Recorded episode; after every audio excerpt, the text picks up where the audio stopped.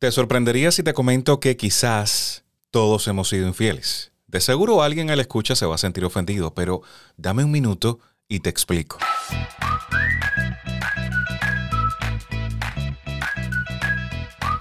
Soy Lázaro Delgado y te doy la bienvenida a un nuevo episodio de nuestro podcast. Cuando pensamos en infidelidad, lo primero que nos viene a la mente es el sexo. Pero lo cierto es que existen muchos tipos de infidelidad y hasta con la mente podemos ser infieles. Sí, por si no sabías eso, también clasifica como infidelidad. Presta atención a este episodio y conocerás más sobre el tema. Lo cierto es que cuando descubrimos que nos han sido infiel, aunque haya sido en el pasado, llega a nosotros una mezcla indescriptible de sentimientos. Una mezcla de amor, odio, orgullo herido, que a veces nos lleva a buscar venganza cometiendo el mismo acto, intentando cobrar esa deuda a nuestro orgullo con otras personas que no tienen ni la culpa. Una vez leí que el herido hiere, a veces a sabiendas, otras veces inconscientemente, pero tras una infidelidad, muchas veces y como método de defensa, activamos una cadena que daña incluso a nuestras futuras relaciones de pareja. Según mi punto de vista, la fidelidad es el pilar básico de cualquier tipo de relación, sea homosexual o heterosexual. Y es que, con excepción de las relaciones abiertas, que esas merecen un podcast aparte, cuando iniciamos una relación con alguien estamos comprometiendo nuestra lealtad, nuestra confianza y nuestro respeto al otro miembro de la relación. Pero en los últimos años, las infidelidades están en aumento y muchos dicen que las nuevas tecnologías tienen toda la culpa del alto índice de promiscuidad e infidelidades. Conozco a alguien que dice sufrir tentaciones al usar las redes sociales como Instagram o TikTok, ya que cada vez son más las condiciones creadas para tener relaciones fuera de la pareja. Desde una perspectiva evolutiva, algunos investigadores sugieren que la infidelidad es una forma de maximizar las posibilidades de supervivencia y reproducción. En otras palabras, la infidelidad podría ser un comportamiento adaptativo que permite a los individuos tener acceso a más recursos o parejas sexuales, lo que aumenta sus posibilidades de éxito reproductivo. La idea de que los hombres son más infieles que las mujeres es una creencia común que ha sido ampliamente difundida por la cultura popular y los medios de comunicación. Sin embargo, esta afirmación no es necesariamente cierta, ya que los estudios sobre la infidelidad sugieren que tanto hombres como mujeres son igualmente propensos a ser infieles. De hecho, algunos estudios sugieren que las mujeres pueden ser igual o más propensas que los hombres a ser infieles porque depende del contexto cultural y social en el que se encuentren. Desde el punto de vista evolutivo, se suele explicar que los hombres están más predispuestos a la infidelidad, ya que intentan fecundar a la mayor cantidad de hembras posibles para así transmitir su ADN. Mientras que las mujeres, una vez que quedan embarazadas, no tienen la necesidad de seguir buscando, ya que han asegurado la descendencia. Quizás esto nos da una idea de cómo funcionaban las relaciones en la antigüedad, pero en pleno siglo XXI, esta explicación científica no convence del todo. Otros estudios afirman que la infidelidad es una cuestión genética, que podemos estar predispuestos a ser infieles incluso antes de nacer, esto se debe a la presencia de una mutación en el gen DRD4 que hace a la persona más proclive a la infidelidad. ¿Te parece? Hmm. Eso explicaría muchas cosas. Aunque desde aquí exhortamos a los que desarrollaron este estudio a que hagan otro, pero para enseñarnos a identificar a las personas con esta mutación. Creo que así nos ahorramos el sufrimiento y el mal sabor de una traición. Al menos van a disminuir nuestras probabilidades de ser traicionados. Algunos artículos científicos también afirman que las mujeres suelen ser más propensas a una relación extramarital en su periodo preovulatorio. Algunos estudios han mostrado todos los cambios que ocurren en el cuerpo de la mujer durante este periodo. Sus voces se hacen más fuertes, ellas se sienten más atractivas y explotan un poco más su sexualidad tratando de llamar un poco más la atención. La infidelidad es un tema que genera muchas emociones, tanto para la persona que la comete como para el que la sufre. En el caso de la persona que es infiel puede sentir culpa, remordimiento o incluso satisfacción por haber logrado algo que no conseguía en su relación actual.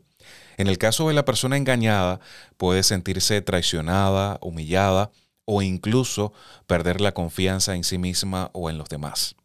La infidelidad puede tener consecuencias emocionales y psicológicas importantes en las personas involucradas, tanto para el fiel como para la persona engañada. Puede generar sentimientos de traición, pérdida de autoestima, ansiedad, estrés, depresión. La persona engañada puede experimentar un profundo dolor emocional y tener dificultades para confiar en las personas en el futuro, mientras que el infiel puede experimentar un fuerte sentimiento de culpa y remordimiento.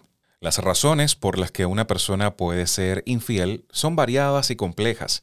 A veces puede ser simplemente por la emoción del momento o por la oportunidad que se presenta. Otras veces puede ser una insatisfacción profunda en la relación actual que lleva a la persona a buscar afecto o atención en otro lugar. Es importante destacar que la infidelidad no siempre tiene que ver con la falta de amor o compromiso hacia la pareja. Muchas personas que son infieles todavía aman a sus parejas, pero no han podido encontrar una forma de comunicar sus necesidades o insatisfacciones en la relación actual.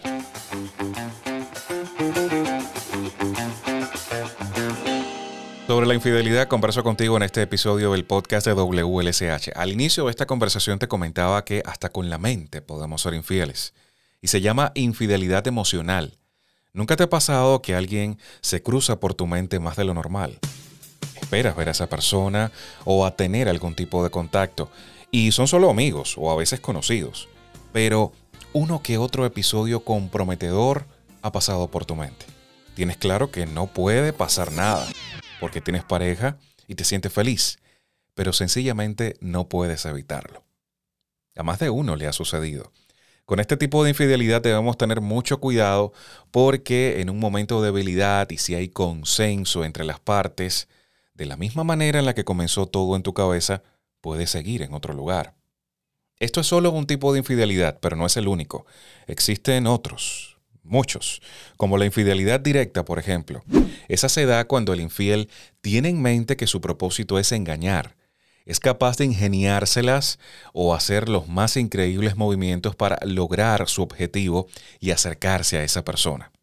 Al contrario de esta encontramos la infidelidad indirecta, que es como diría alguien, el universo conspira para que esto suceda y dos personas con similitudes que se cuentan los problemas, establecen lazos de confianza, terminan llevando su relación a otro nivel, un poco más íntimo. Otro tipo de infidelidad del cual quiero comentarte es la infidelidad digital o virtual, que como su nombre indica tiene su base en el Internet, en las redes sociales o aplicaciones para buscar pareja. En la mayoría de estos casos, la relación mm, pocas veces llega a un plano un poco más físico, pero aún así es considerada una traición. Si tienes pareja y cometes este tipo de acto, no estás libre de culpa solo por pensar que no se consumó, ¿ok? Eso no cuenta.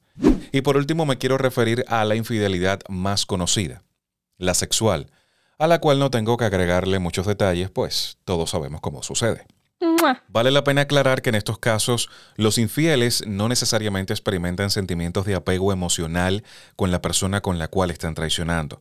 Lo hacen entre otras razones porque se sienten aburridos, porque se sienten insatisfechos sexualmente para evitar el divorcio o sencillamente por adicción sexual que es un mal que también existe. Ahora vamos a poner un ejemplo hipotético.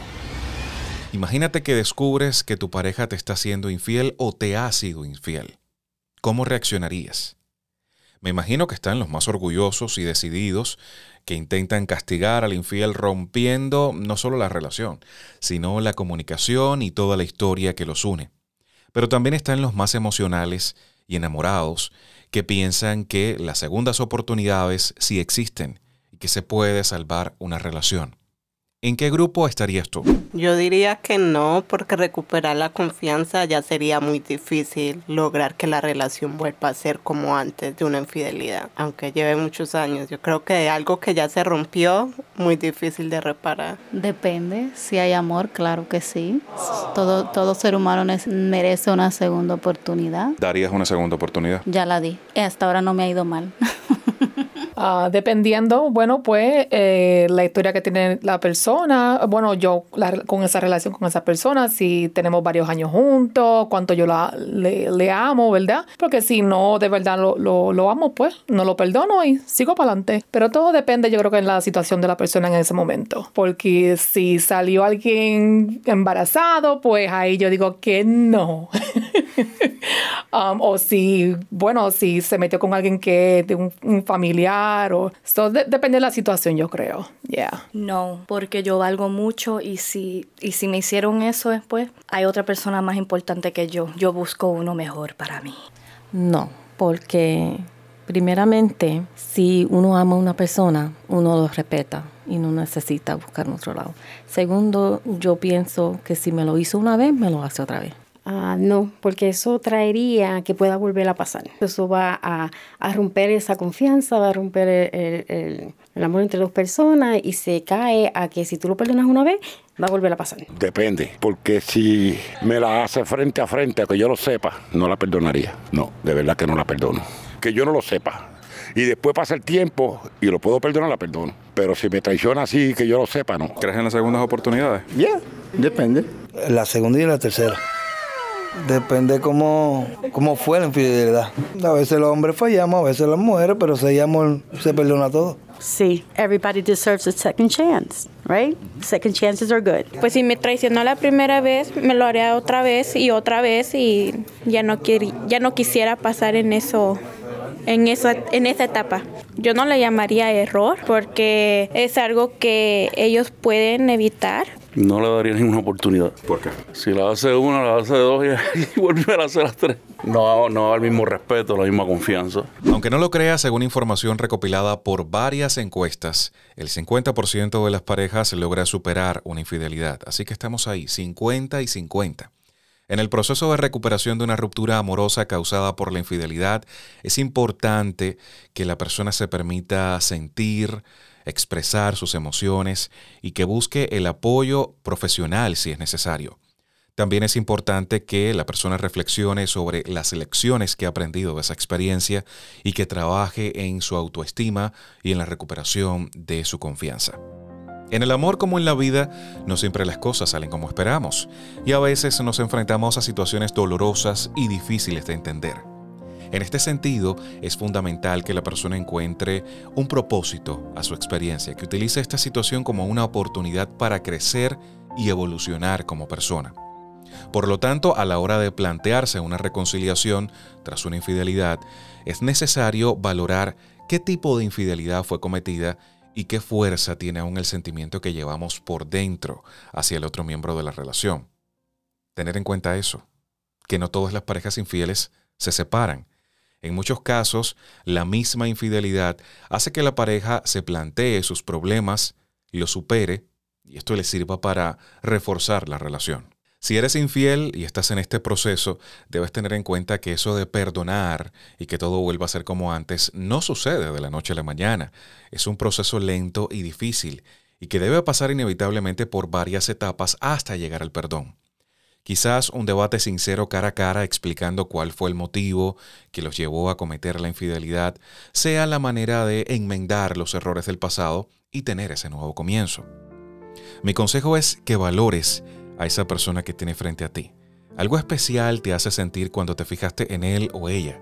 Trata de avivar la relación, tengan otra luna de miel, impónganse retos, metas, viajen y si en el peor de los casos la relación está irremediablemente dañada, pues acabar en buenos términos. Pero en ningún caso recurras a la infidelidad como método de venganza. Nunca des lo que no estás dispuesto a recibir. ¿Te gustaría que te fueran infiel a ti? Valora lo que tienes. Créeme, casi nunca vale la pena arriesgarlo todo por nada. Con este mensaje me despido, esperando haberte ayudado o por lo menos haberte hecho reflexionar un poco. Soy Lázaro Delgado, gracias por escucharme.